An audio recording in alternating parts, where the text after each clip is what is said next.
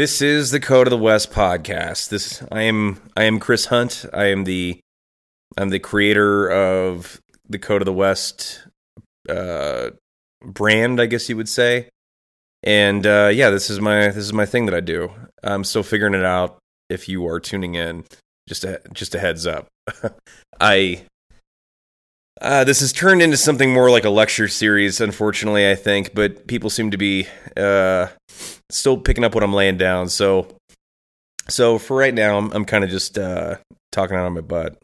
Um, God, I feel I'm, I'm I just got back from Texas, and uh, it was a super awesome trip. But holy, holy shit, are my allergies going nuts? Uh, I was always a bubble kid as uh, when I was growing up, and had a lot of different allergies to animals and hay. I mean, cold air would bother me.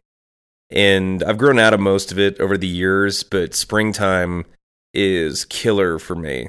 And there was a whole lot of shit blooming in Texas. Uh, the I was told the Oaks and Boerne get people, and I, I was in Boerne for a night, and uh, while I was down there, and then uh, I was out uh, walking fields yesterday with my friend Kyle, and there's all sorts of sage and shit floating around. Like, I mean, it was all super fun. Really enjoyed being out and around. Got to shoot some guns on Friday and some and on Monday with Kyle as well, which was a lot of fun. Haven't been able to do that for a while.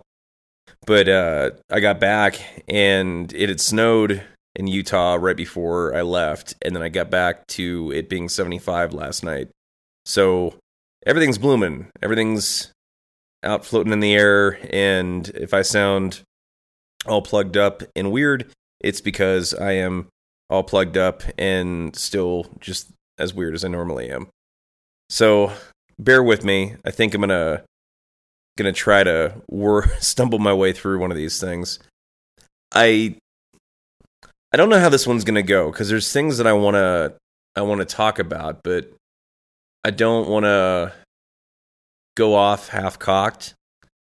I, I was thinking a lot while I was down there about the the first two, you know, rules of the Code of the West: live with courage and keep your word. But mostly thinking about live with courage.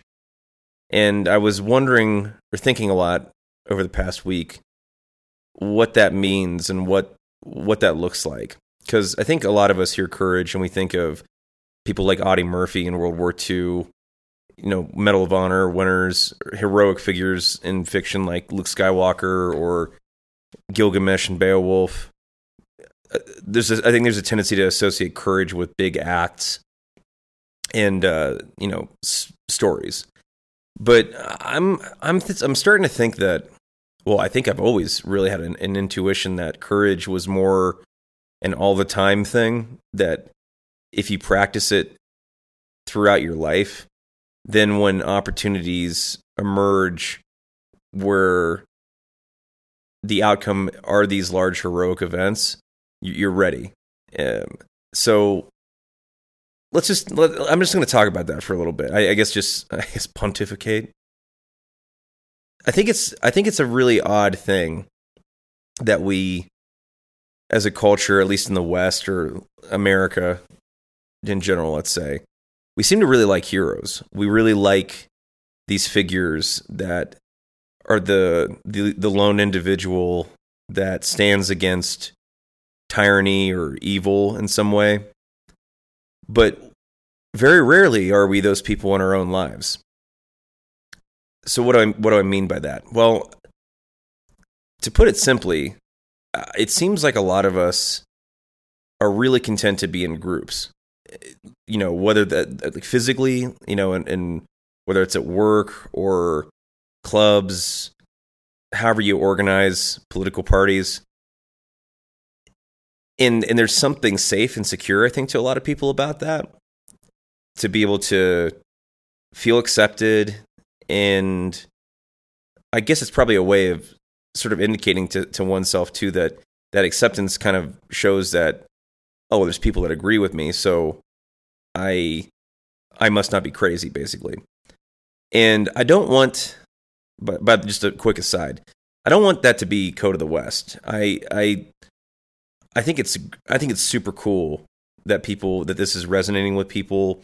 It's getting people to think, and I'm getting interesting messages from people still pretty pretty regularly about how it's inspiring them to consider doing th- stuff on their own. And I'm going to go down the rabbit hole for a second here, but there's a philosopher named Ayn Rand who was really influential for me and, a lot of people in the world. And she wrote a number of books. The two most famous ones are Fountainhead and Atlas Shrugged.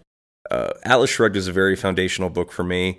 And Rand had a philosophy called objectivism. And in those two books in particular, they're fiction, they're works of fiction, but they're designed to lay out the architecture for her philosophy. So a lot of people read those books and they either hate them or they love them. The people who love them, they they tend to want to be Randian heroes, and Randian heroes are radically individualistic. They're typically innovators, creators, builders, and they're kind of called, referred to in Atlas Shrugged, anyways, as the immovable movers. Now, this is a super inspiring book. I have a dollar sign tattooed on my chest because of Atlas Shrugged. Stands for free trade and a free mind. that being said, I'm not an objectivist. I'm not a card carrying fan club member of, of, of the Ayn Rand fan club, which probably sounds weird, but Rand wrote a lot of nonfiction books as well. And one of them was the epistemology of objectivism. And, an epistemological test uh, text is essentially sort of the the rule book for a philosophy. And Rand was so interesting that she not only formed her own philosophy, truly like laid the foundational tenets of her philosophy. She wrote her own epistemology for it, and it's I think it's fascinating because it starts basically from the ground up and talks about how you know as as we're kids how we form our ideas of concepts and that translates to language and you know platonic ideals and all this other stuff but but one of the really key things about her philosophy of objectivism, and she says this very explicitly, is that it's meant to be her philosophy because it's it's it's a philosophy of the individual. Now, what's ironic and kind of hypocritical here is that in Rand's personal history, she kind of ends up having this sort of odd group of people around her called the collective that depending on how you look at it gets a little get, gets a little cultish and randians can be that way a little bit sometimes i think personally don't mean to offend anybody, but it's you know anytime you get really passionate about something with a group of people, it can get a little bit weird. So I'll just leave it at that. But but her her own stance on it is that she's so radically individualistic that she advocates in her own philosophy t- for the individual to create their own philosophy. And that's really where I could never like I guess I guess I am a fan of objectivism in that stand in that regard because she herself is saying, don't be an objectivist. Look at it, listen to it, but go out and drive, steer your own destiny. Now, why am I talking about this? Well, in the context of Code of the West, what I really want to drive home here is that I'm not trying to create a like a group of people who just want to hang out and be a tribe what I all I'm trying to do with Code of the West is be a mirror, I guess, for all of, for myself and anybody who might want to listen to think about why we do the things that we do and, or, and why we don't do the things that we should do. And I am a radical individualist in that stance, and that's part of the reason why the idea of the cowboy resonated with me so much. Is that I do believe in selfishness. I do believe that you know, you basically have to walk through life as if you're sitting on an airplane. And what I what I'm saying is it's like you got to put your own oxygen mask on before helping others. That is selfish, but it's also practical. So I don't think that selfishness is inherently or, or inherently has to be a destructive act. If anything, I actually think that it tends to benefit a system of people when everybody understands what their individual incentives are and and act uh, congruously with that. So, going back to this thing about courage, then, I, I think it's it's odd to me how we we admire these figures, like I was saying before I went on that that bit of that contextual tangent. We admire these people who who are individuals, even if we don't view them that way. I mean, almost every hero or heroic story, fairy tale, Disney movie is about one person sort of finding their own path and usually in the face of criticism and certainly adversity moving moving forward and achieving their own end. It resonates with people all over the world. It resonates through time through history. Some of these stories are sorry i'm getting some coffee here. Some of these stories are hundreds if not thousands of years old so how can something like that that's so culturally ubiquitous across the world not translate to direct action in our own lives. So what do I what do I mean by that? Well, we have this thing, this tendency, I think, as humans, when we're in groups of people, these groups of people that we've gathered with or have agreed to work in tandem with to achieve mutual ends, you know, like a company or, uh, like say, a political campaign we we tend to how do I how do I put this? The there's a there's a, a fear of expulsion that tends to override the hope for acceptance, if that makes any sense. So we want to be accepted. We want to find these people that we we agree with. You know, maybe that's Code of the West, maybe that's Black Rifle or uh, you know, uh, Nike. I don't know some other company, but uh, we we want to find that place where we think we fit in and where we think we belong.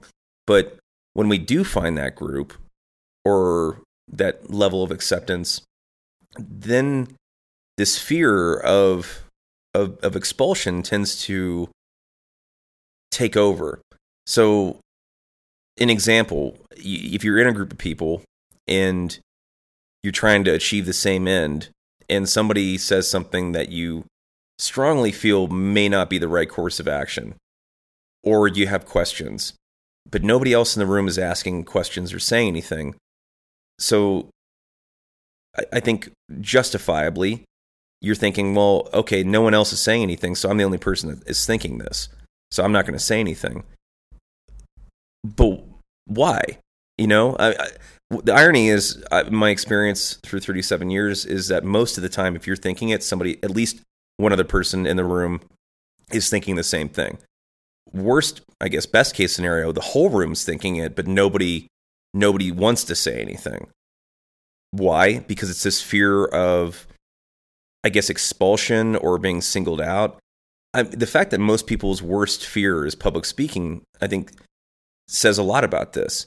The idea of being one person in a mass of people with the, to which that mass is focusing is a greater fear to most people in our country than the idea of death. And I just, I'm not offended or bothered by it. I'm just curious because to me, I look at it and, and I had a fear of public speaking at one point, or let me, let me rephrase that. I sucked at it and I wanted to get better at it uh, there was a there was a speech in junior high when I was in seventh grade. For some reason, I wanted to run for student government because it seemed like a it just seemed like the thing that you did. If I, you know, like I, I watched enough movies and read enough stories about uh, young people that that seemed like what you're supposed to do, and I didn't really have a lot of friends. I had maybe three or four good, well, decent friends at the time, and definitely wouldn't wouldn't have been. Oh, I'm gonna sneeze. oh, oh man. Oh man. Oh, sorry. Yeah, I uh allergies had a sneeze there. the garage band actually shut itself off because they thought something happened. Um. Anyways, I uh, so I I I wasn't a popular kid, but I w- I wasn't even like unpopular. I wasn't bullied or anything. I just was not on the radar. So I decided I was going to run for student body government, and I got up in front of my class, and I think maybe eighth grade as well, and just froze up. I'd practiced my speech. I'd done it in front of a mirror. I, I mean, like, I, I still don't even know what the point of student body government is, honestly. Like, because I, I really approached it from like a political campaign where I was trying to determine what the needs were of, of of my class and my you know school community. And it just it actually just truly seems like a popularity contest in hindsight. But i started trying to talk and i sounded like yoda. I, I was like you know chris hunt i am here to run student body government please vote me for and just flubbed it. And my response to it, it there was kind of like a zero there really wasn't a lot to lose because no one knew who i was at the very least now people were aware that uh, existed even though i completely made a fool of myself i guess but instead i decided to enroll that next semester in a acting class through the communications uh, line of classes and extracurricular activities and ended up getting the lead in a in the play that we were preparing and turned out I really loved acting. Like I really enjoyed it and I felt very comfortable being in front of people when I wasn't portraying myself. And that was a great kind of crutch or set of training wheels to work from. And over the course of junior high and high school, I ended up doing a lot of acting and then got really comfortable with public speaking. Comfortable in the sense that I realized that oh shit, there's not really anything to worry about here. I'm just I'm just talking like I normally talk.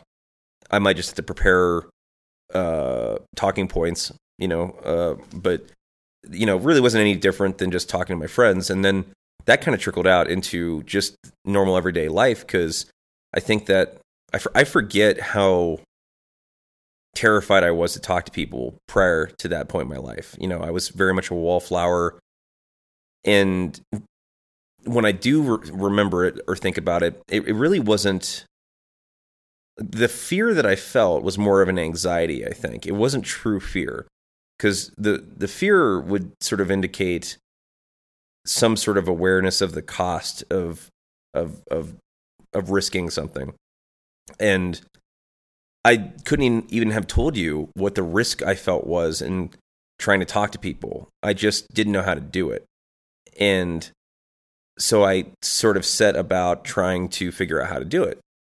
And my my way of tricking myself after all that time doing the acting and everything, by the time I was in high school, I just realized, oh, I just I just talk to people the way that I hope other people would talk to me. I just go ahead and walk up and start asking questions and like if you don't act weird, people just respond like a normal person, like you know them. And it's it's just a ask a question, whatever. It's a, it's a, it's a fun little life hack, honestly, because it it just makes it really easy to to get to know people and have a lot of people, you know, in your life. Uh, you know, even if you're not best friends with people, you just you're kind of just uh, you're able to move through a lot of different spaces in the world if you have the that ability and I don't know if you would call that courage, but I think that it's it was sort of the start of something for me to understand that even if you can't call it courage, there definitely was an anxiety,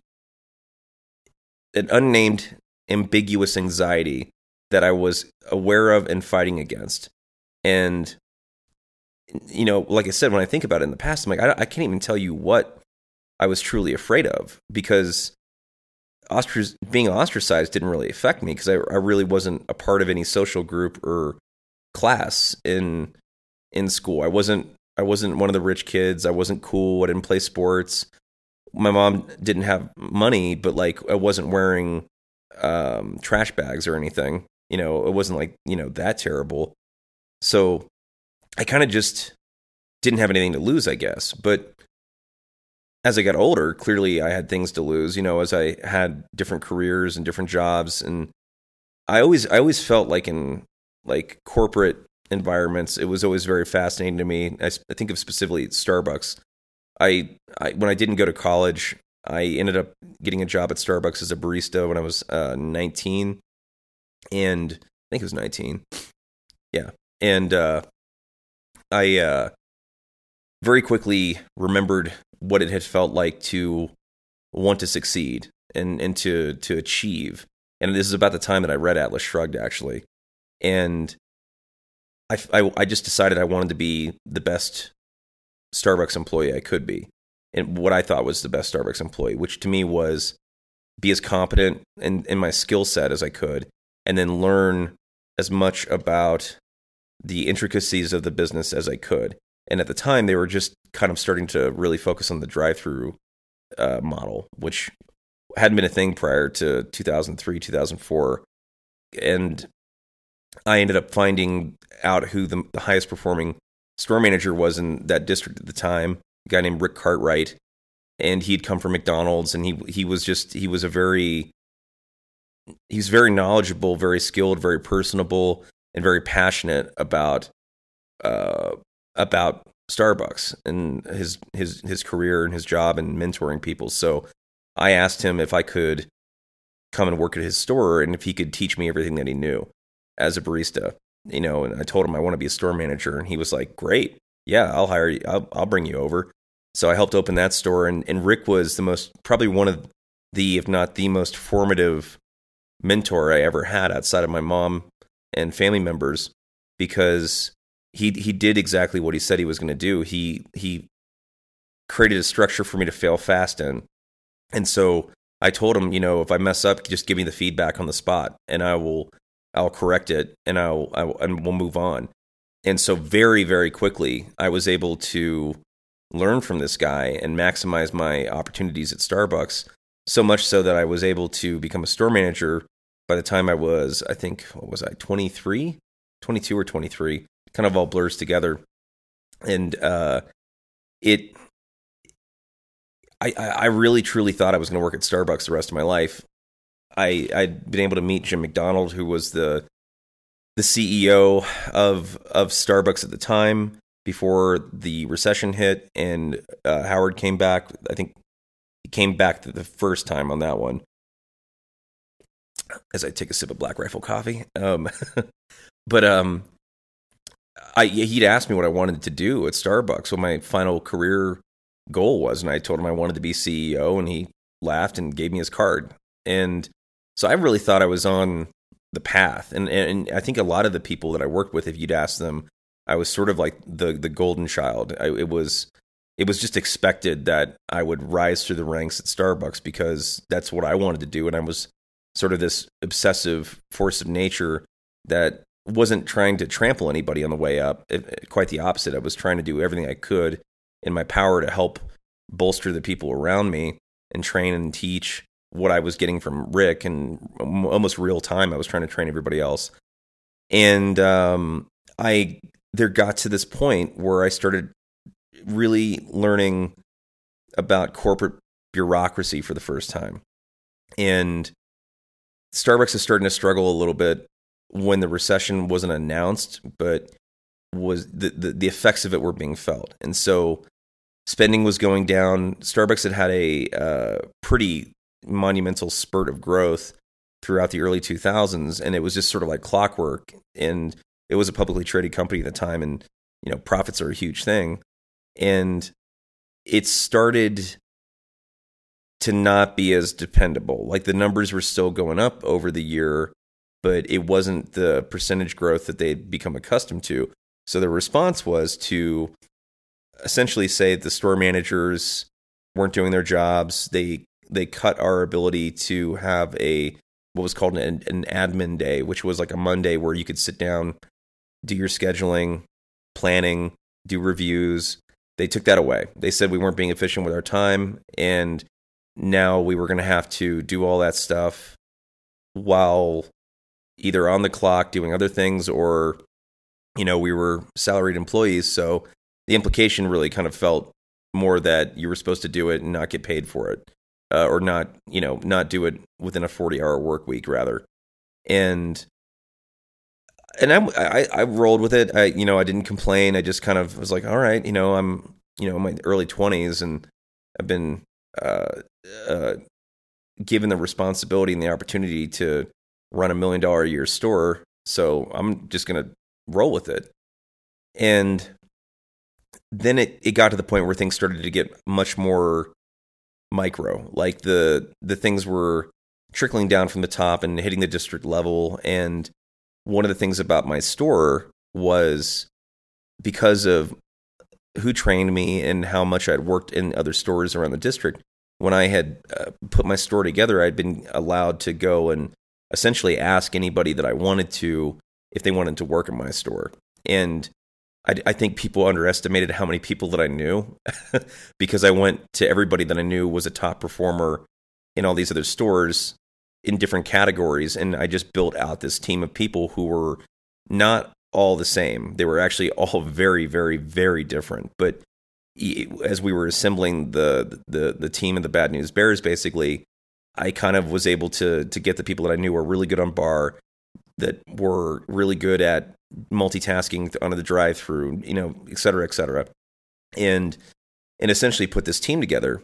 And so as a result, we'd have these secret shoppers that would come through, and you'd get scored. You wouldn't know when they were coming, and my store very very rapidly started becoming the store with the you know the fastest times through the drive-through, through the register, in the lobby, and then uh, highest customer service response. You know, we were asking the right questions, you know, giving the right amount of attention, talking to people.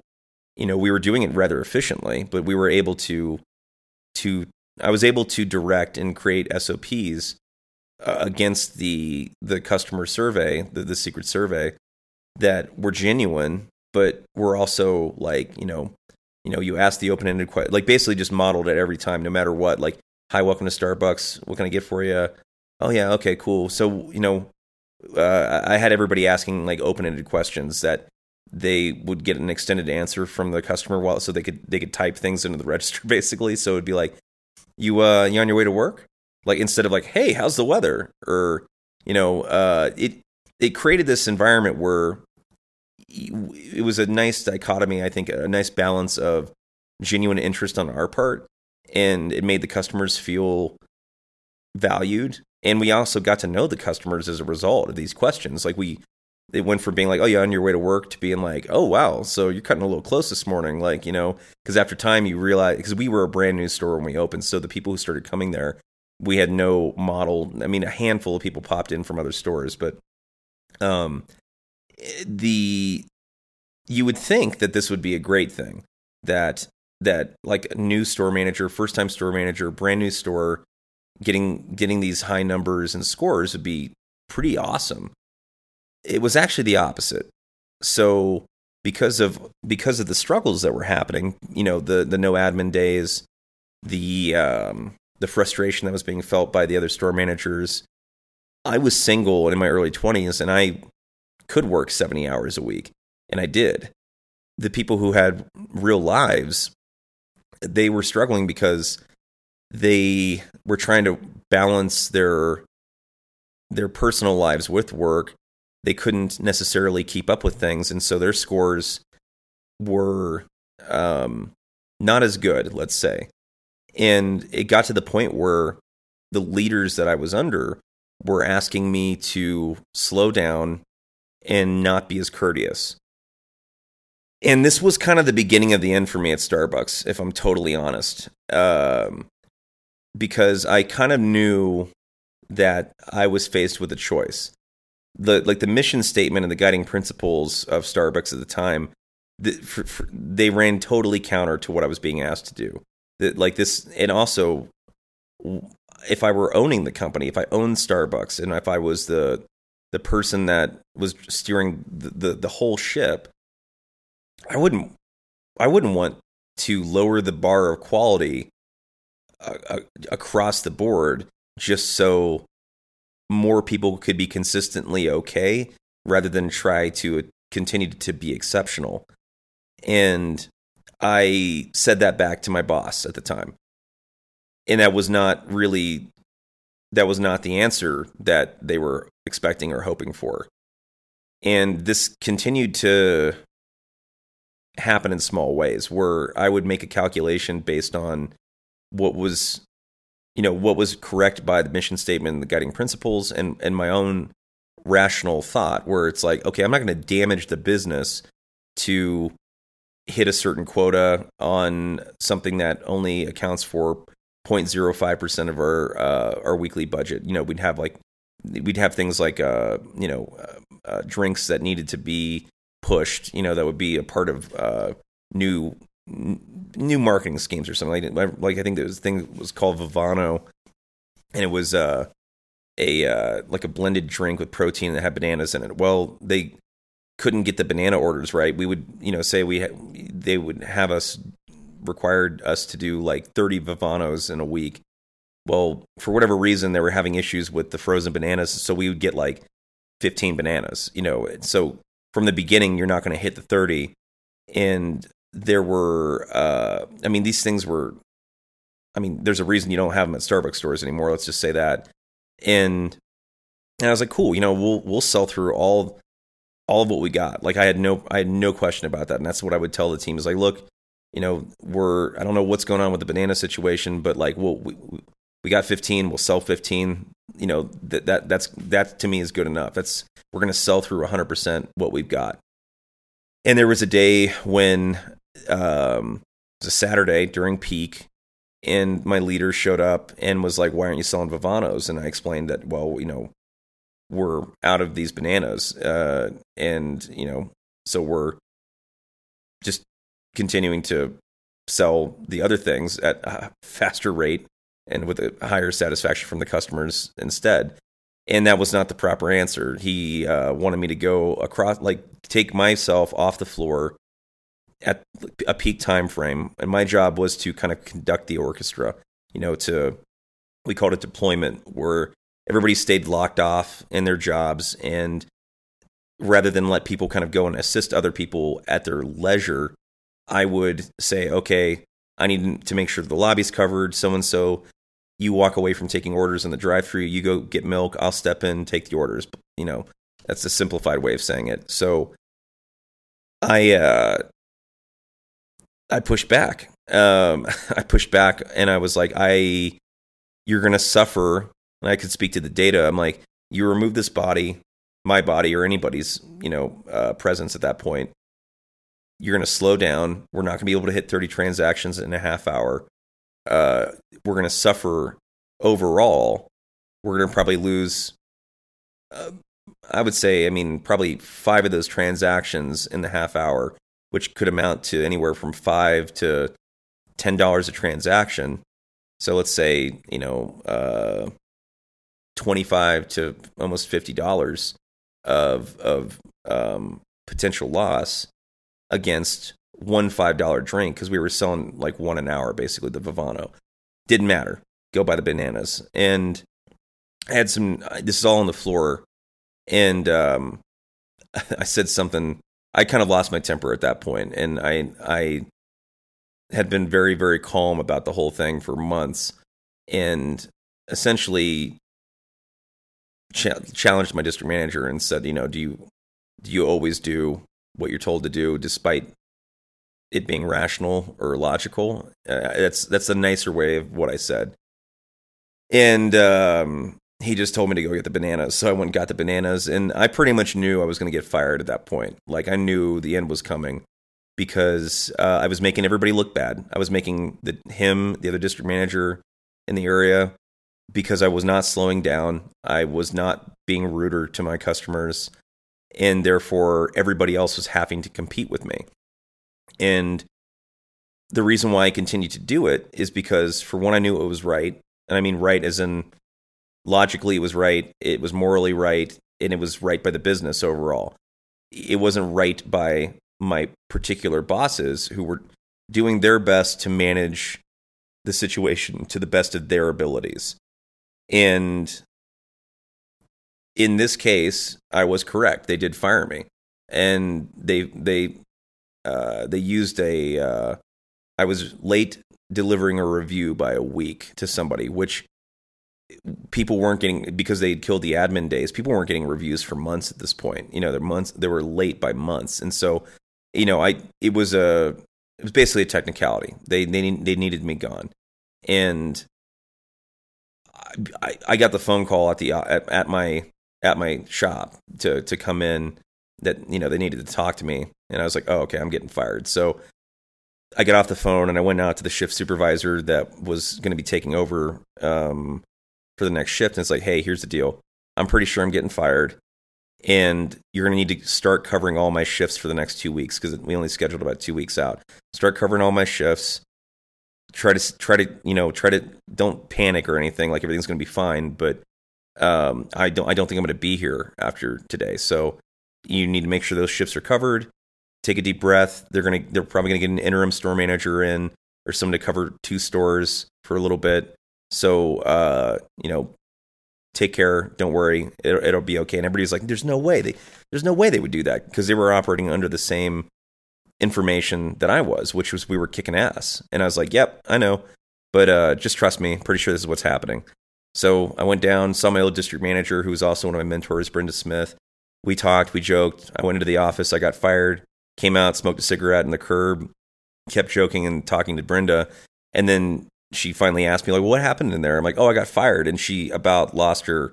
I, I mean, her hair looked like she was about ready to fall out. She was so surprised, uh, both in how I was taking it and the fact that it had happened. And I explained it to her, and um, I never kept up with uh, my former bosses, the, the the two that were district managers at the time. But if I remember correctly, one of them ended up becoming a store manager, like sort of stepped down from being a DM.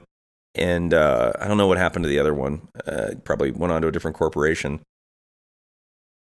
But um, best thing that ever happened to me because it was the I'd stuck to my guns, and it was the catalyst for me going full tilt into comics. Although I, it still took a, a number of years to be able to make it my primary source of income. At that point, I was like, well, I, I, I was all in on Starbucks, even though I was still trying in the background to learn how to make comics, and I was talking to Paul.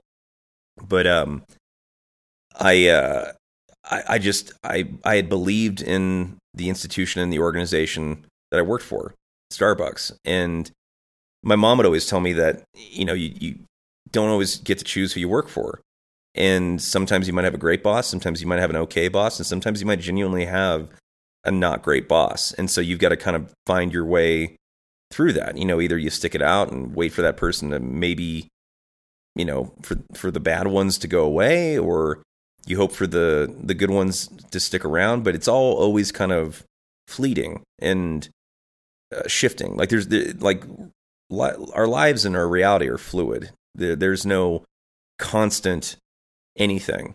There's there's always things that are showing up to disrupt the stability or the calmness. The sooner that you get used to the fact that life is actually truly ambiguous and and constantly shifting under your feet, I think the better off most of us would be. Uh, certainly for me, that was this whole thing was a learning experience because I I I had felt protected and sheltered by my by my own ability to execute at Starbucks. And as it turns out, that was not that was not a guarantee of anything. If anything, excelling tends to put a target on the back of your head, in truth. And, you know, and to bring this all back to courage, I'm not saying that I was courageous in this or learning how to act and speak in front of people, but I do think that because I mean I still think of I still think of courage or courageous acts as these big things, but I think I've got to, you know, cut myself a break a little bit and and remind myself that, you know, that's not what most people would do. And and this is this is kind of what I'm trying to get to with this whole idea of courage, live with courage. I guess I am sort of advocating for these kinds of small things. You know, where it was a lot easier for me to be who I was at 23 with no family than it would be to be at 43 with a family in debt and a kid in school and college or whatever. Like, you know what I mean? Like, that's why I say it's not really that courageous because the only person I was competing against in terms of that anxiety versus the choosing the rational, what I would consider the rational action, was just myself. Like there were there was no other part of that. Uh, there was no nobody else going into the calculus of me making my own decisions about that. It, I think you know it would take real courage for somebody to know that they were standing up to somebody that for the right reasons, knowing that like there's going to be more of a sacrifice, more of a cost. I would say the sacrifice that I made, and I had a, we were had this question posed to us as a group uh, this past week. You know, what have you sacrificed for you know the career that you have? And I would say I, I sacrificed you know emotional security. I, I sacrificed creating a space in my life for another person, you know, and maybe that would change at some point. But uh, you know, now I've gone so long, I've gone so long rather being being the machine that makes things both for myself and for the the the entities that I'm working with that like that's what I like. I, that's what I like a lot. It's kind of hard for me to imagine what uh, what it would look like to uh, I don't know, like have another person in my life. But even that's kind of its own thing, you know, with a lot of uh, a lot of a lot of places in our culture. It's it's that you know you're not supposed to be single. You're not supposed to be off doing your own thing too much. You the expectation is that you have a family, that you develop the next generation. I, I mean, to me, I've always felt like my goal is to use my career to help inspire and educate and mentor people. You know and that would be my way of creating positive growth in the in the world in in a community or a business however you want to look at it. But um you know i mean that's i've known a lot of people who got married went to college got the corporate job just because that's what they were told to do. Even if they didn't want to do it, they did it because that's what the expectation was.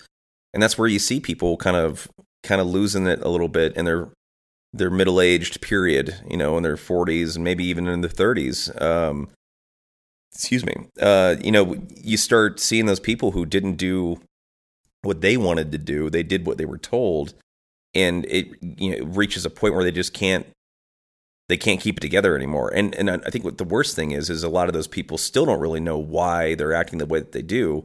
You know, they're going to therapy, they're going to counseling, they're trying to find themselves at 40, which I applaud. I think uh, you know, it's never too late, but you know, it it's not something that we seem to teach, you know, young people. It, once again, it, it's it's like when you're young, you're told you can do anything that you want but then as you get older, if that thing that you want to do doesn't really jive with the picture of success in the in the minds of the adults in your life, a lot of times that they're saying, "Well, no, no, you can't really do what you want, but you can you can choose from this list of what you want to do," which is not the same thing.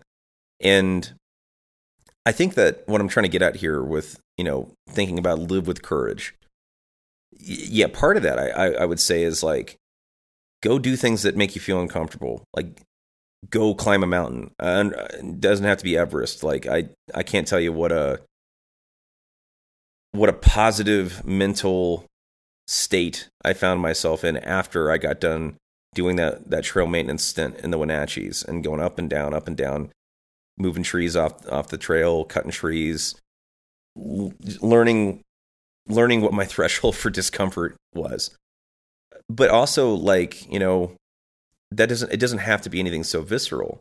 It can be learning a new skill, taking a new class. I, I think having the courage to to just admit that you want to do something that you don't have any knowledge of or skill in, and being willing to to be a uh, to not be an expert in something when you're older.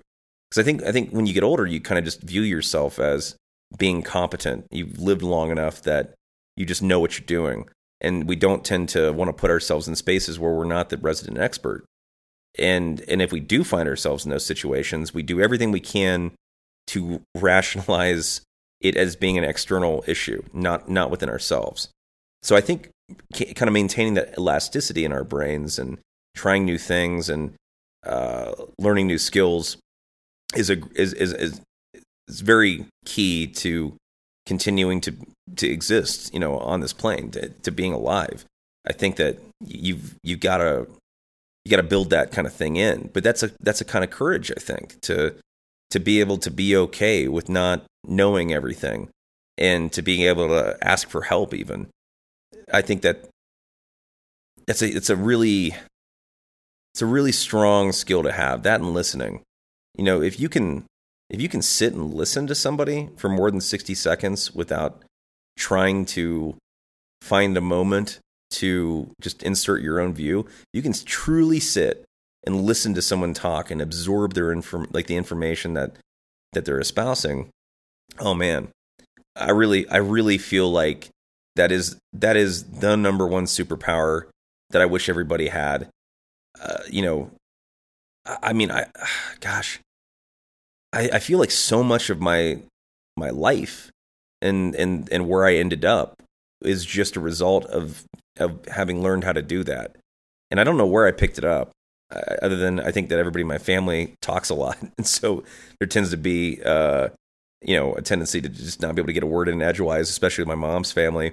But you know, listening to my grandparents, listening to my mom, my dad, my stepdad, there's just so much information to be had. And and I feel like that's how we used to do things. It was you know, information was orally transferred to kids or other people in villages because you know, I mean like it, it, it's funny because I'm all I'm all for a high literacy rate, but people who aren't literate have to learn from an exchange, an actual auditory exchange of information, typically, you know, and I think that's part of the reason why you had things like, you know, Plato's Republic, where, you know, at the time that that text was wrote, written, you know, he's saying like, yeah, you can only be an expert in one thing. Well, yeah, because you you basically had to just sit and listen to somebody as they remembered what to tell you. There was no possibility to sit down and go to the library, go to the internet, and just pull the relevant information that you needed for the subject you were trying to learn. I still think that you know there is something to be said for mastering only a handful of things, but you can be pretty good at a lot of things, especially in this day and age, if you if you just have that ability to acknowledge your own, um, I guess the, the absence of information on the subject. You know, to be able to to go into something looking for the information. Uh, so, yeah, I mean, as we're as we're talking about courage for Code of the West, I just want you to think about that kind of stuff. It's not necessarily just doing something that's physically threatening. You know, it's not just riding the horse or uh, trying to keep the herd from stampeding in a thunderstorm or being a lineman. You know, these things all do require courage and competence, but I think it's more important that we exhibit it on these daily smaller levels of when you're in the group and somebody says something uh, at work or something that and it doesn't I'm not and I'm not suggesting it has to be something dire either. I'm like it I'm not even talking about like it's, you know, company meeting about whether or not, you know, things, you know, every employee should be vaccinated or unvaccinated. It's a hot, you know, hot button uh, topic obviously. And uh, I'm not saying that you wait for something like that even. I'm saying like if there's a conversation about the course of a project or if there is a conversation happening about uh, SOPs for the I don't know the pizza place you work at, like if something's not right, say something. I, I, would I would advocate that you ask a question when you do and be like, hey, you know, I'm not super sure if I understand this correctly. Is this is this what you're saying? Excuse me. That's also a great way if you are kind of like freaked out about just saying something about like making a declarative statement, just ask for clarification because a lot of times that's it's not very threatening, but the question in and of itself leads to uh, different possible solutions. If that makes sense, and yeah, it still takes a lot of courage to because asking the que- asking a question implies to the group you would think that you don't know what you're doing when in reality like just everybody's operating on a different wavelength and it's if you're slowing everybody down and you're just being obnoxious about asking a shit ton of questions well that's a little bit different. I'm not saying don't pay attention. I'm just saying that it's uh, there's a lot of different ways to do this. And i think that especially in the corporate environment this is something that most corporations would benefit from greatly because and and you know take this with a grain of salt because I'm t- I told you a story where like I got fired for doing it in the long run. Now, where I would I would sort of want to clarify this for anybody listening is that you know I'm probably telling you the most subjective version of this story. I'm telling it from my perspective. Where do I think it was a bit unfair? Yeah, absolutely. So bear with that bear bear that in mind that you know the other people who I was talking to, they're not the villains in their story; they're the heroes. So, you know, you've got to be aware of the fact that everybody's going to try to operate under that that idea that they're not the bad guy. They're going to try to find a way to rationalize the whole thing. And and so you know, again, I'm not I'm not suggesting Ooh, sorry, I had to sneeze again. I didn't want the computer to shut me off. um, I'm not suggesting you just start going and kicking tables over for the sake of doing it. 100%. Do not do that. Uh, you're not going to get very far with that strategy. But but being involved and being uh, uh, I guess Socratic about it. I mean, so the Socratic method is is essentially you're you're trying to steer towards a certain outcome in, in the most extreme cases of this by asking a question. So you ask a question kind of under the assumption that if the person is thinking rationally, they're going to answer in a way that you can then continue the query and you're almost like whittling down to what in your mind is the only rational solution. Um, but you just basically you just you just keep asking questions. Um, like I'm trying to think of a way to give this as an example. Like you know, if somebody came and said, uh, say you're a construction worker, say you're hanging drywall, and somebody like a, a, project manager or even better, a superintendent shows up that's never been on a job site before, and uh, comes over as you're uh, you're setting up, and uh, let he this this superintendent tells you that uh, you got to put the drywall up right now, and then the electrician's going to come. Well, you know that the electrician needs to have access to the interior of the wall to run that wire. So you could say, well, that's stupid, you dumb shit. You got to get the electrician here first, then I'll put the drywall up. Or what you could do is like, oh, well, hey, so how's the electrician going to be able to put his wire in there? How's he going to be able to run that wire? And then the, superintendent might go, oh, oh, that's right, the electrician hasn't come yet. Okay, never mind. Hold, hold on that. Uh, maybe move over to this other area because yeah, he's already run the wire through that. Cool. If you just if you just come at him and you're like, hey, dumb shit, he's not he's not gonna he's not gonna react well. Um, and maybe you do ask, hey, you know, how's the electrician gonna do this? And the guy's like, doesn't matter to me. And you're like, oh well, what's you know, is this gonna affect my bottom line? You know, because I'm gonna have to come back in and you know patch this area. You know, it's gonna be a, it's gonna be a change order. Uh, then then he might be like, oh well, shoot. You know what I'm saying? Like you can, you can kind of keep asking the question and you kind of get to the point where you're getting the right answer from the person without them feeling like you're just coming at them and attacking them. It doesn't always work, but it's not a bad way of doing it. You just ask the question. And and also, I got to tell you, it's not the worst thing to, to have people thinking that you're uh, kind of an idiot. Like, like, like it, it's not bad to be underestimated. I guess is what I'm saying. Um, not all the time, anyways. So I don't know. I mean, like, I mean, I'm kind of wanting to wrap it up here. Like, I mean, I think I could dive more into the Code of the West version of this, but but this is really kind of what I'm getting at. You know, I, I don't think I, I I don't want it to be a rule or a law, but it is a strong suggestion that I think I think living this way, and that's why I put it as the first one. I, I think it it actually kind of just changes everything about your life when you when you start thinking about what fear holds you back from that fear of, of, of being expelled and the fear of not doing what you know the world thinks is the right thing now i mean nobody in my life told me not to be a cartoonist when i wanted to do it but the key people in my life told me what the challenges with it were going to be at least to the best of their knowledge you know they didn't know nobody understood the nuances of comics, including myself, but they knew that there was no conventional path, there was no degree to to get it, or even like a trade school to go to at the time. It was a complete question mark. It was complete fog, gray area. You know, it, it's. I mean, it would be like your kids coming to you and telling you, "Hey, I, I don't, I don't know how I'm going to do this, but I want to get to space and and like not go to college to be an aerospace engineer. I'm going to figure it out though. It, it's kind of hard to wrap your head around. So credit to my family for being like, "Hey, have a fallback, but good luck, Godspeed," because I had explained it to people that like I knew I was going to regret not attempting this. I was I was had the wherewithal to know that um people I'd had people I, I was always around older people.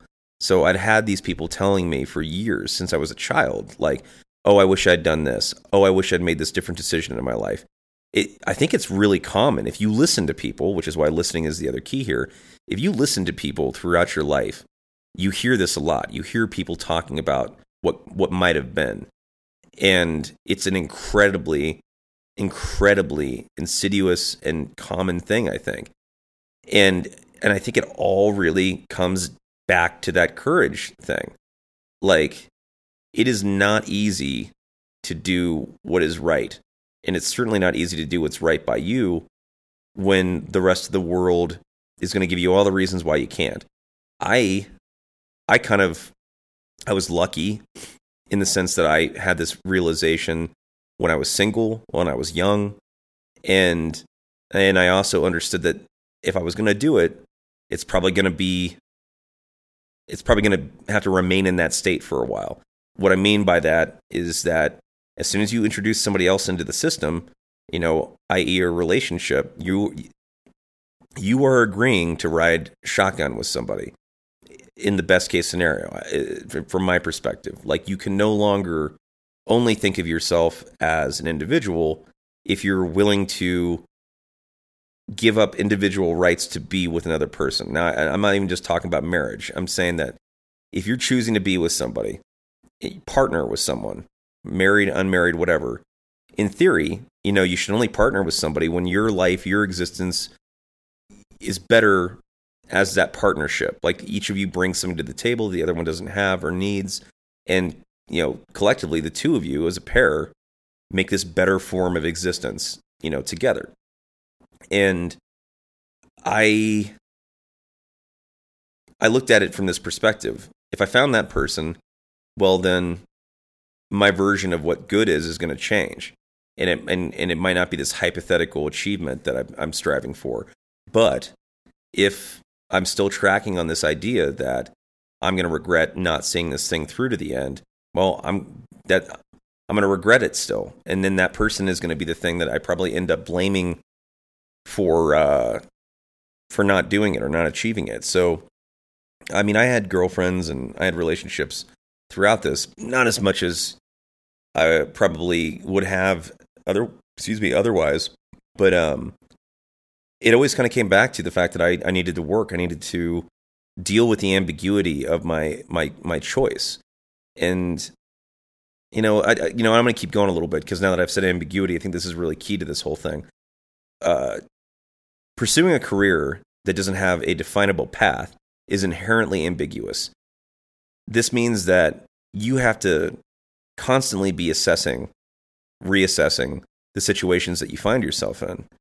So you make a choice to do a certain project at a certain a certain price. That's all on you. It's it's not it's not signing up for uh, a job interview, getting the job at a certain salary, and then waiting for your yearly review your bonus, your increase in pay, a lot of that stuff is independent of you, regardless of your performance. Eh, you're, I mean, if you don't perform well, you're not probably going to get anything. But um, but even then, it doesn't mean that you're uh, obligated to get a lot of this. When you're doing it for yourself, there is no path. There is no clear, clearly defined ladder to ascend. There is just sussing it out, basically. So ambiguity breaks people's brains. And I just want to say that. Like, that is a thing that, especially in a normal on the rails business, uh, people cannot handle. And I guess, you know, if you don't know what the word ambiguous means or, you know, or ambiguity, take a second to look it up because I'm not going to give you the Webster's dictionary definition of it. Um, but, but it basically just means you're kind of in the fog at times. You, you don't know you can't clearly know what the next right step is.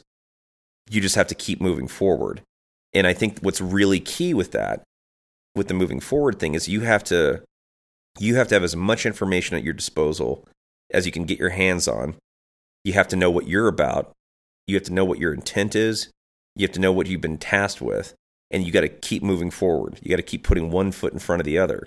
Now, where this fails in corporations is that ambiguity, ambiguity tends to require this individual this individualistic mindset because you can't you're not waiting for someone to tell you what to do.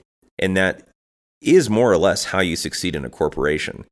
That that especially a large one. Like you you don't want to rock the boat. You don't want people acting out of unison as well. I mean to be totally fair like everybody's got to be kind of doing the right thing according to the plan. But the the reality is though is that th- there's never really a point where anybody has 100% all of the information to make the 100% correct decision with. The best you can do is collect data from as many points as possible and try to understand the complex entangled system and then keep moving forward.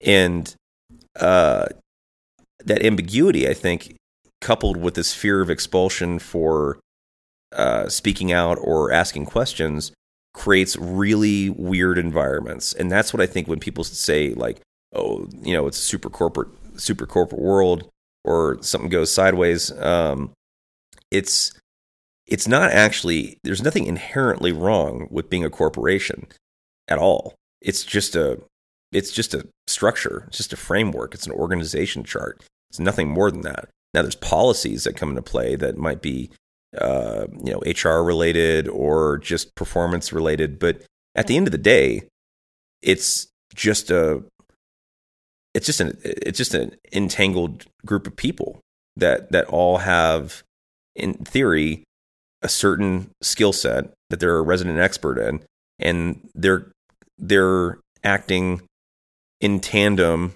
with other people with different skill sets to achieve the same end and that's I mean that's not overly complex. I mean it, it gets complex if you're trying to understand each individual nuanced role and and then try to hold all that in your brain. Yeah, that gets really really wild. You can't be an expert in all those different things. That's why you have to have this sort of uh, hierarchy and organization. But where the behavior comes from always comes from the individuals. It it it it comes from what you incentivize as a leader. It comes from what you do or don't say to your leaders. And I think that that's how you lose the soul of something. And and that's where something just becomes a paycheck. And I think that we should never ever let ourselves get to a point as individuals where you know the thing that we're spending the majority of our waking hours on i.e. work you know career we spend more time at work with the people that we work with than most of our families i know i certainly do uh, I very rarely see my family. I do a horrible job of communicating with my family, which I need to get better about. And, you know, so why do we do that for systems and companies that bother or scare us or stress us out? Like that's that's what boggles my mind. You know, like if if you are unable to wrap your head around the structure of the thing that you that you are a part of are you truly unable or have you just not asked the right questions? Have you not have you perhaps assumed that things were a certain way based on um, what you what your personal framework of, of of things and reality has been? Maybe maybe it's worth just asking you know how does this one work? What's this what's this thing all about?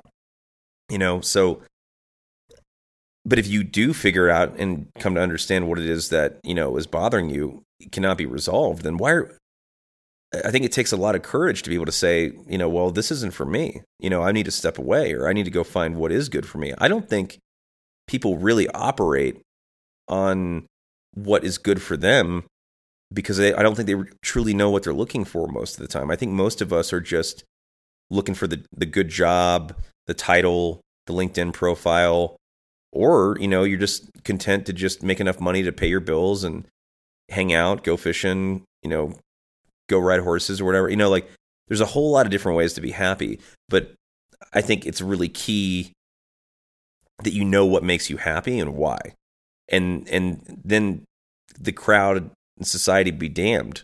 Uh, but if you're just reacting to the world, I don't think you're ever going to be really truly happy. And I think I think you have to have the courage to try to look inside of yourself. Maybe that's really the key to all this. Have the courage to look inside yourself and see what you think would make you happy. Like and and and have the courage to acknowledge if you're not on that path. Because I think that's probably what's scarier than anything is you feel it in the back of your head, right? You know, you your gut instinct, something's not right, but you don't want to look at it too hard because you start pulling that thread on that sweater and the whole thing might kind of unravel. Uh, I would say have the courage to pull that thread and see where it goes. You know, I know it's harder if you've got a family. I know it's harder if you've got a lot of debt, but there's people with, you know, a, a lot more hurdles in the world than than we most of us have here that will still attempt to better their their their situation, better their lives, better the people around them. Uh, so don't don't don't waste that opportunity, and that's once again kind of the the code of the West version of this. You know, my what I'm trying to say as far as like what this means to me is, you know, we're in a we're in a world that isn't of an equal playing field. We're in a country where we're trying, I think, you know, over the course of our existence, constantly trying to create a better version of the experiment. And I would say right now, with technology, what it is, and information as e- as easy as it is to exchange. Sorry, I need a I got a tickle here.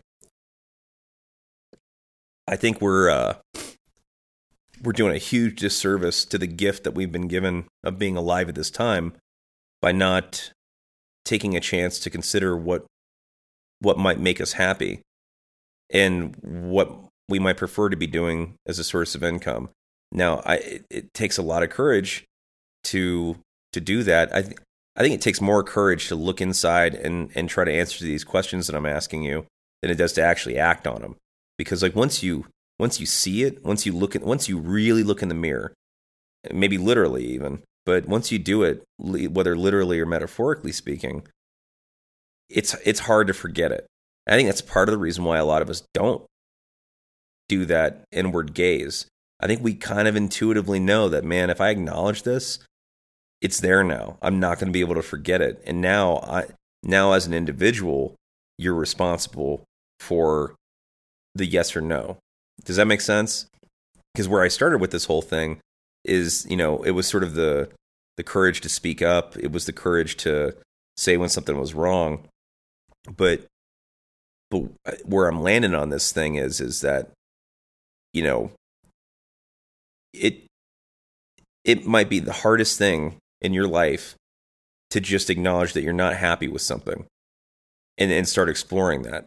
You know, I used to write in uh, notebooks a lot. Like I didn't have a diary, but I would I would write my ideas down and questions I have had, and I actually have started doing it again. You know, and I, I write about weird things, like I mean, really weird stuff, like the theory of the mind, or uh, you know, I like I spend you know a couple hours sometimes wondering about um, I don't know market economies and stuff. I mean, just random shit like.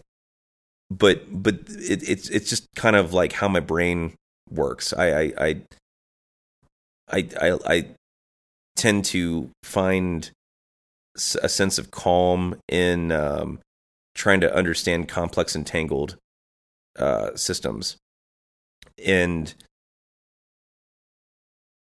I, I, would I consider doing that. Right, write that stuff down. Write your anxieties down. Because the other thing is, is like once you, the reason why I, even, I was saying that I lost track there for a second. Like it, it leads me to other things. You know, like I think about these complex problems, and then like somehow in the course of writing for a half hour, forty five minutes into it, I'm writing about the things that are bothering me. I'm, I'm writing about the things that are like actually the uh, the issues that my brain's trying to resolve in the background. And so, you know, it might sound nerdy or weird, but you know, write the things down that bother you, that are that are wigging you out, and put them in an envelope somewhere. You know, literally, put them in a drawer. Just take take take that albatross off from around your neck for a second.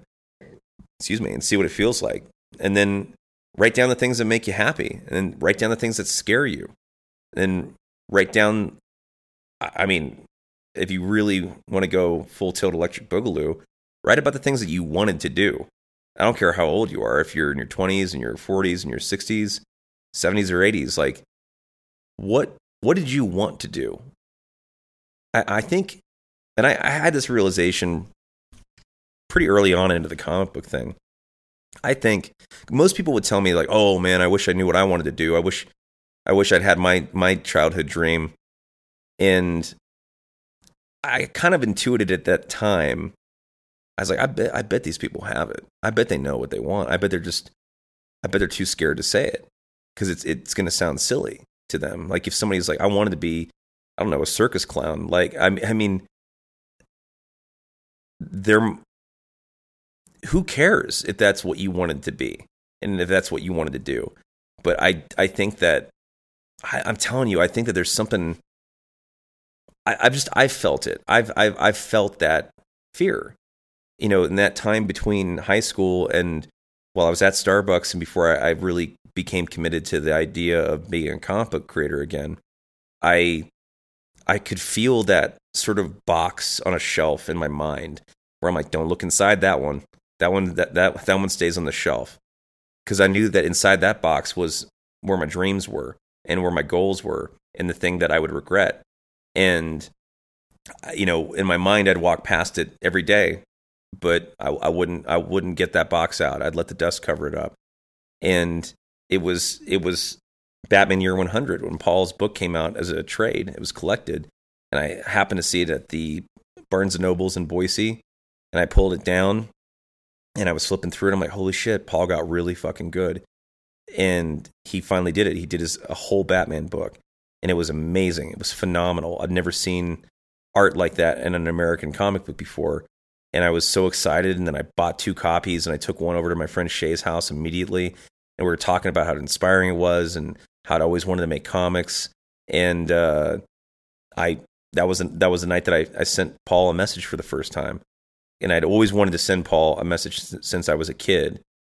And when I'd read THB, which was this story set on Mars in the future, and it was kind of a, a dragnet kind of uh, you know uh, science fiction story about a girl trying to run uh, well outrun uh, government agents uh, on this future uh, Mars scenario. And I read it as a kid, and I'd always wanted to send him just like a fan letter. I mean, I never, I've never been compelled to do that with anybody else, and I think I even did draw like a picture and have a little note, but then I, I got scared and didn't have my aunt send it. And so I never did it, but I read I've read Year 100 that night and uh, Heather and Shay had this I don't know if you remember, but iMacs used to be um, after they were like the the colorful television looking tube things.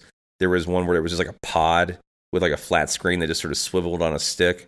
It was kind of a cool looking thing. But anyways, I, I was I didn't have the internet at my house, and so I asked Heather and Shay if I could stay because I was pretty late into the evening, and I uh, I stayed. They went to sleep. Lucas went to sleep, and I stayed in their kitchen at this little like desk they had, and I composed this fan letter basically to Paul saying that he'd inspired me as a kid, and I'd always wanted to make comics. And I thought I was going to do it, and then I didn't go to art school, but I just read Year 100, and it was amazing.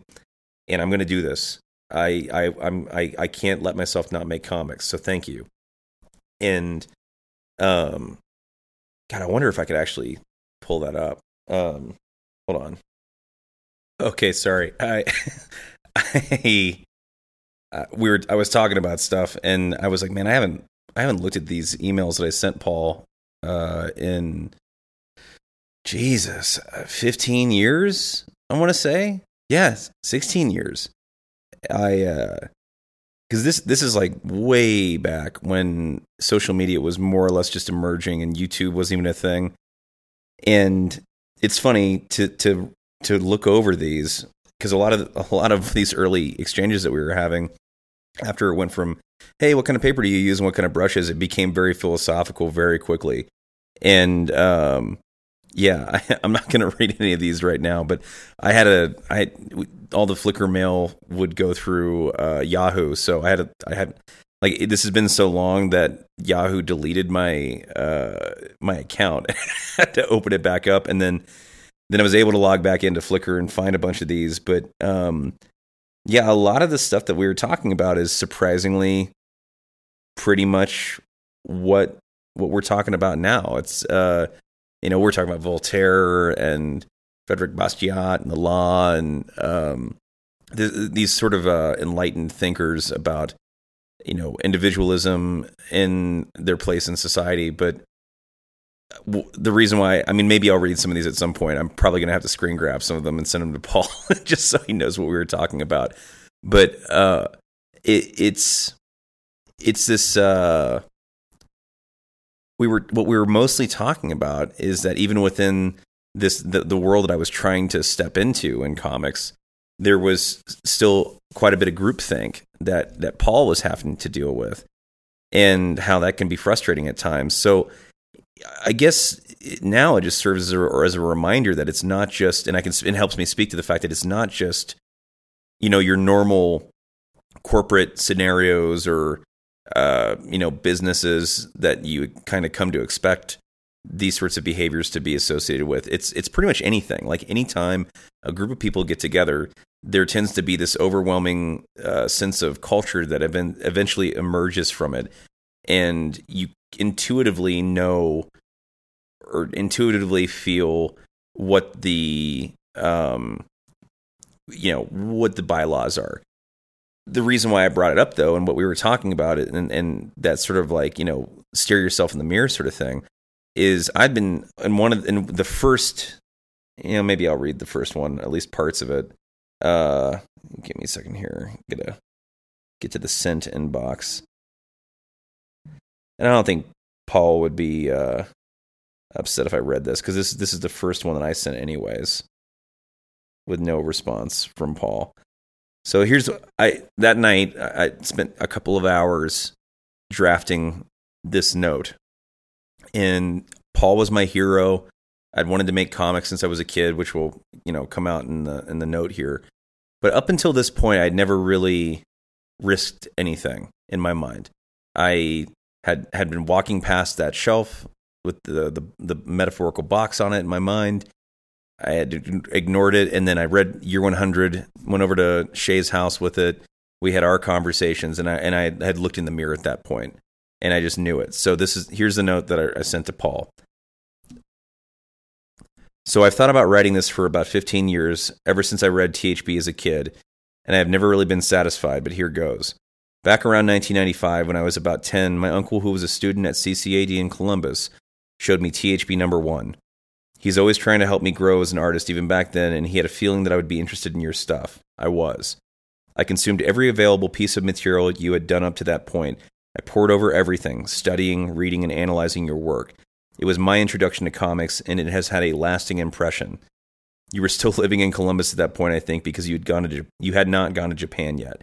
In fact, I know you hadn't because my uncle actually helped you move, if I, if I remember correctly. I want to say he was a friend of Scott's, and I went over with him to see if we could catch you at your apartment before you left town. At any rate, you weren't there, but Scott, Scott gave me this green microscope case which has served as a storage for a portion of my Star Wars figures ever since. The quick aside there, we went through his trash uh, because Paul wasn't there. Brett and Scott Mao thought it would be okay for me to go through all the shit that Paul was not going to take with him to. Uh, I think he was going to Montreal, and there's a bunch of like erotic manga like in a trash bag on the curb, and then there was this microscope case that had a microscope in it, that, and like it was sort of like my consolation prize. But anyways, so, uh, though there is no way for you to know it, you have been my teacher over the past decade. Watching your style evolve has pushed my own forward, though I have a long way to go. Boy, did I. So, I must apologize for the hero worship. I don't understand it and I feel silly for it, but it is what it is. I just had to get this off my chest because it's been bothering me for the past decade or so. I look forward to your future work, especially anything THB related, since I have been following it for the majority of my life. Thanks, Mr. Christopher Hunt. That note changed my life. And that is not hyperbole.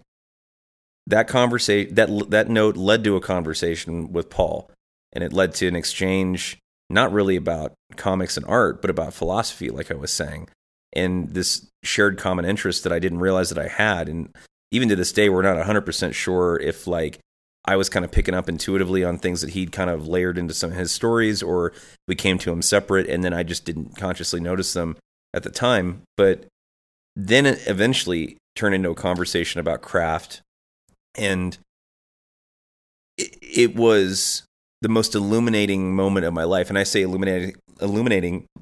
Oh, excuse me, not like in a uh, oh, aha. I mean, like it was like the world lit up in my mind. You know, it was like I suddenly understood, oh, this is what I should have been doing.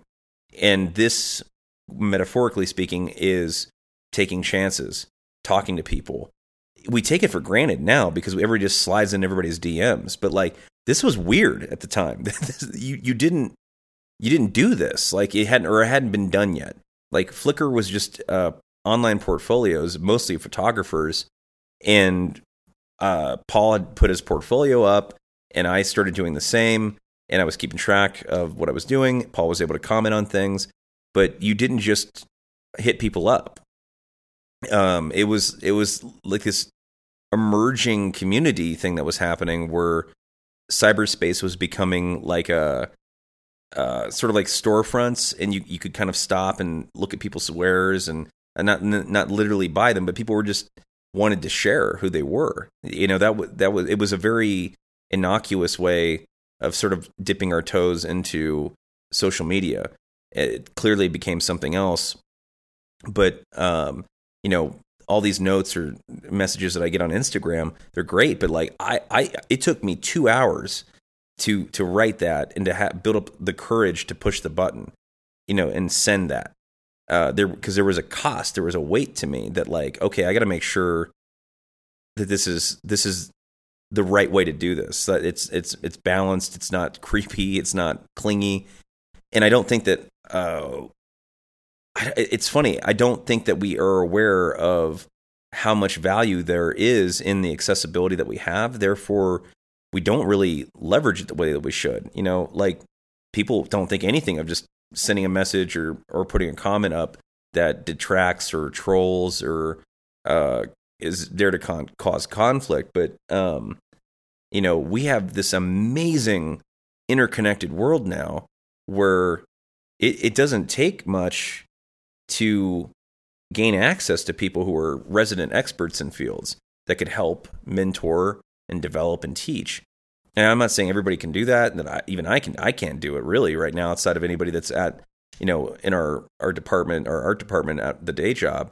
But you know, I guess what I'm trying to say is, is that like there's there's a weird sort of dichotomy at play where we're now not viewing what actually requires courage as something that is worthy of fear, which is uh, I was saying making good first impressions, trying to find a way to ask for help in a constructive way, which like what I was trying to do with Paul.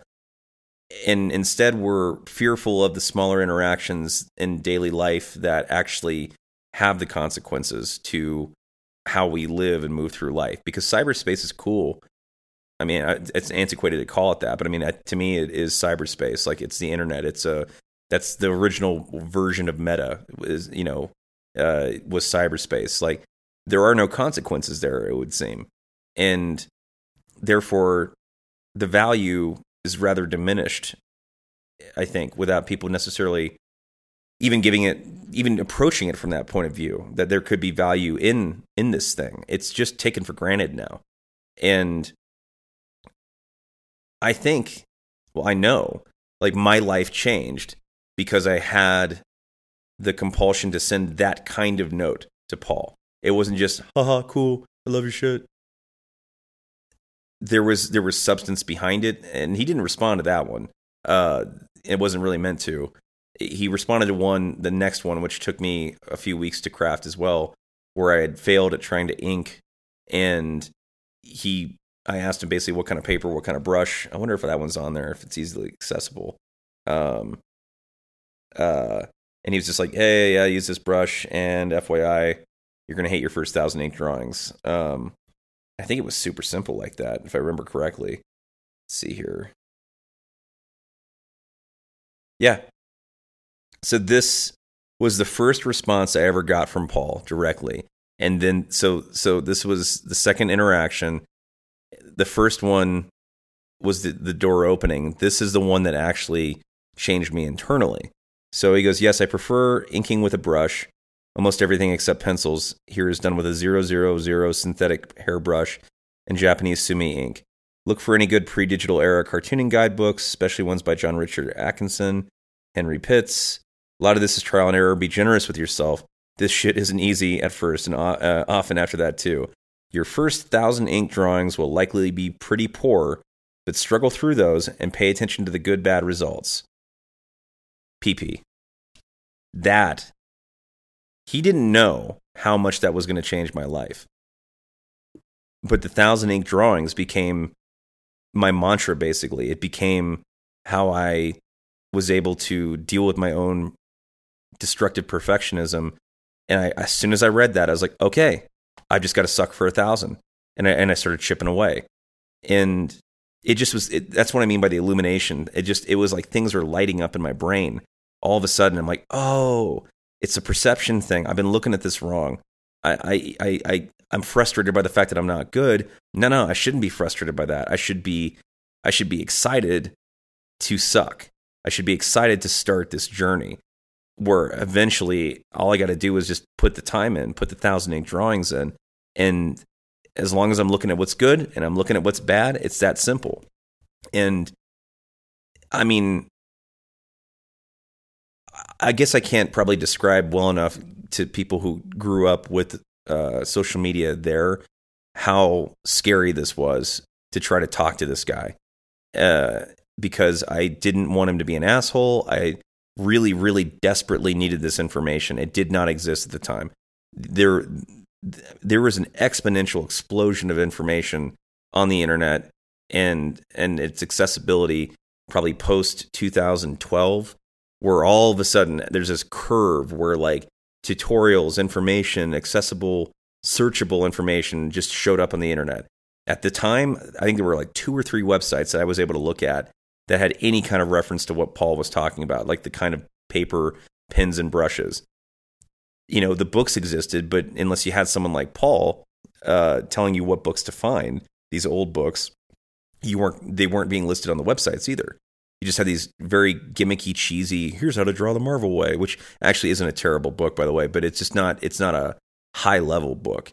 And if I hadn't had the courage to just risk being an imbecile in this guy's eyes, I would, I don't know what I'd be doing right now. You know, and, and it conti- I had to continue to show up every day with the commitment to potentially be a gooberhead, to potentially be a failure. Like, I really truly believe that you have to earn it every single day. There's nothing that, that can be or should be taken for granted. That skill and um, competence is something that has to continually be earned and and and uh, cannot be cannot be you can't rest on those laurels. And I love seeing people grow and and develop. I, I mean, there's a guy that we've been working with at Black Rifle that just in the time that I've known him and worked with him, he's just blown up, and his uh, his skill set is amazing. And I'm super proud of the fact that I've gotten to watch and offer a little bit of advice when I can. His name's Jonathan Griswold. You can he's he's on the Instagrams as Grizzly River Art, but um, you know that dude he he he shows up every day and he's trying to get better and he's trying to learn and I have mad respect for it. And that's all you can do, I think. Like, you know, we've got a couple guys that we work with at the day job like that that are always just trying to push themselves and I I respect it immensely. And I think that that takes a lot of courage to to to be doing something that's subjective like that and that you you hope people will like but you don't know for a fact because you can't quantify that stuff. So i guess i'll leave you with that. Like if you if you are scared of something then i would say that's probably a good indicator that that's something to take a look at. That might be something that has some value in your life. And and maybe start trying to change that perception of when you feel that fear instead of it being something that triggers you to withdraw or hide or sort of diminish yourself recognize that fear as an opportunity is that in that moment. I know i'm sure there's like some tony robbins shit about that somewhere floating out there but um, if you're going to have the hat if you're going to have the shirt and the poster and you're going to have the printout you know that starts with live with courage that's that's all i'm saying. That's all that's all i hope that you think about when you look at that or you wear the hat you wear the shirt you hang the, the drawing. Live with courage is is knowing what that fear is. It's knowing that you don't shy away from it and and you act anyways. And you can be careful you can be cautious. I mean really I, I, mean i think all it is is mostly just looking at the thing looking at that beast in its eyes and knowing knowing what it is for me it was knowing i would regret not trying to build a career out of storytelling with an emphasis on comic books that was what i knew that was the beast that i had to look down and then it was hard after that. You know, it, I didn't have money. I struggled. I worked multiple jobs. I didn't have relationships when I probably would have loved. Oh, I know I would have loved to have deeper relationships and longer ones with the people I was lucky enough to to be with. But um, I also knew I was going to be a son of a bitch to be around because I wasn't going to be able to lie about the fact that my career was more important than anything else at that time in my life. And so I had this sort of trail of of normalcy that I kept shedding and leaving behind. And I'd like to think that there's other ways to do that for my particular like what I wanted to do with my life. I think there's other ways of doing it, but I did I didn't know how to do it any other way for myself. That's that's where it becomes your journey and your thing. But if you if you're going to do the code of the West thing, if you're going to support it, if you're going to be a part of a decentralized group because like i said it's about being an individual it's not about being it's about being a group of individuals who can kind of like meet each other on the trail you know but whether it's literal or metaphorical and be able to silently nod and smirk at each other and and to have that knowing that knowingness between each other that's what code of the west is it's that like hey it might not be perfect it might not be pretty but we're doing the best that we can and that's that's what I hope this thing means to you because that's what it means to me. It, it's it's not about me wanting you to be like me or advocating to take the same path. I'm just saying have the courage to take your path. Have the courage to try to understand what you think would make you happy and then going after it, after it. So, yeah. I think I'll leave you with that. Uh, thanks for thanks for taking this one, this ride, because it's a little bit more. I think it's a little bit more intentful. It felt a little bit different. Like I felt more like uh, like I needed to say this rather than I wanted to, if that makes sense. So, uh, yeah, we'll see. I think I'll probably post this tomorrow. It's a Sunday right now. I might post it tonight. I don't even know. But uh, thanks for listening. This one, uh, this one feels kind of special. So uh, I appreciate it, and I always appreciate everything that you guys are are doing to help support things. Uh, I've, I've, got a couple photos while I was gone uh, in San Antonio this week, which was a lot of fun, by the way. I really enjoyed it. Um, I think I said that earlier. I can't remember, but uh, you know, Colleen, uh, she sent me a picture of uh, on the dashboard of her helicopter, her grandpa's cafe hat, which uh, I should be getting those in for all the people that pre-ordered those next week or two. Um, and then I'm I'm trying to figure out how I want to go with the the product still. But like I'm starting to think that you know maybe this is more important than than the products, and maybe this should be the focus. This meaning the podcast, um, because uh, yeah, I, I I don't know. That's my that's my little fear box I have right now is that I don't think that I have anything to really say of value, but I feel the need to say something about certain things. So um, you know, more than more. I have a more overwhelming feeling to to talk about this kind of stuff than I do to to put the shirts and the hats and stuff out right now. Um, seems more important. So I'm still drawn. I'm still thinking about all that stuff, but you know, I don't know. We'll see how it goes.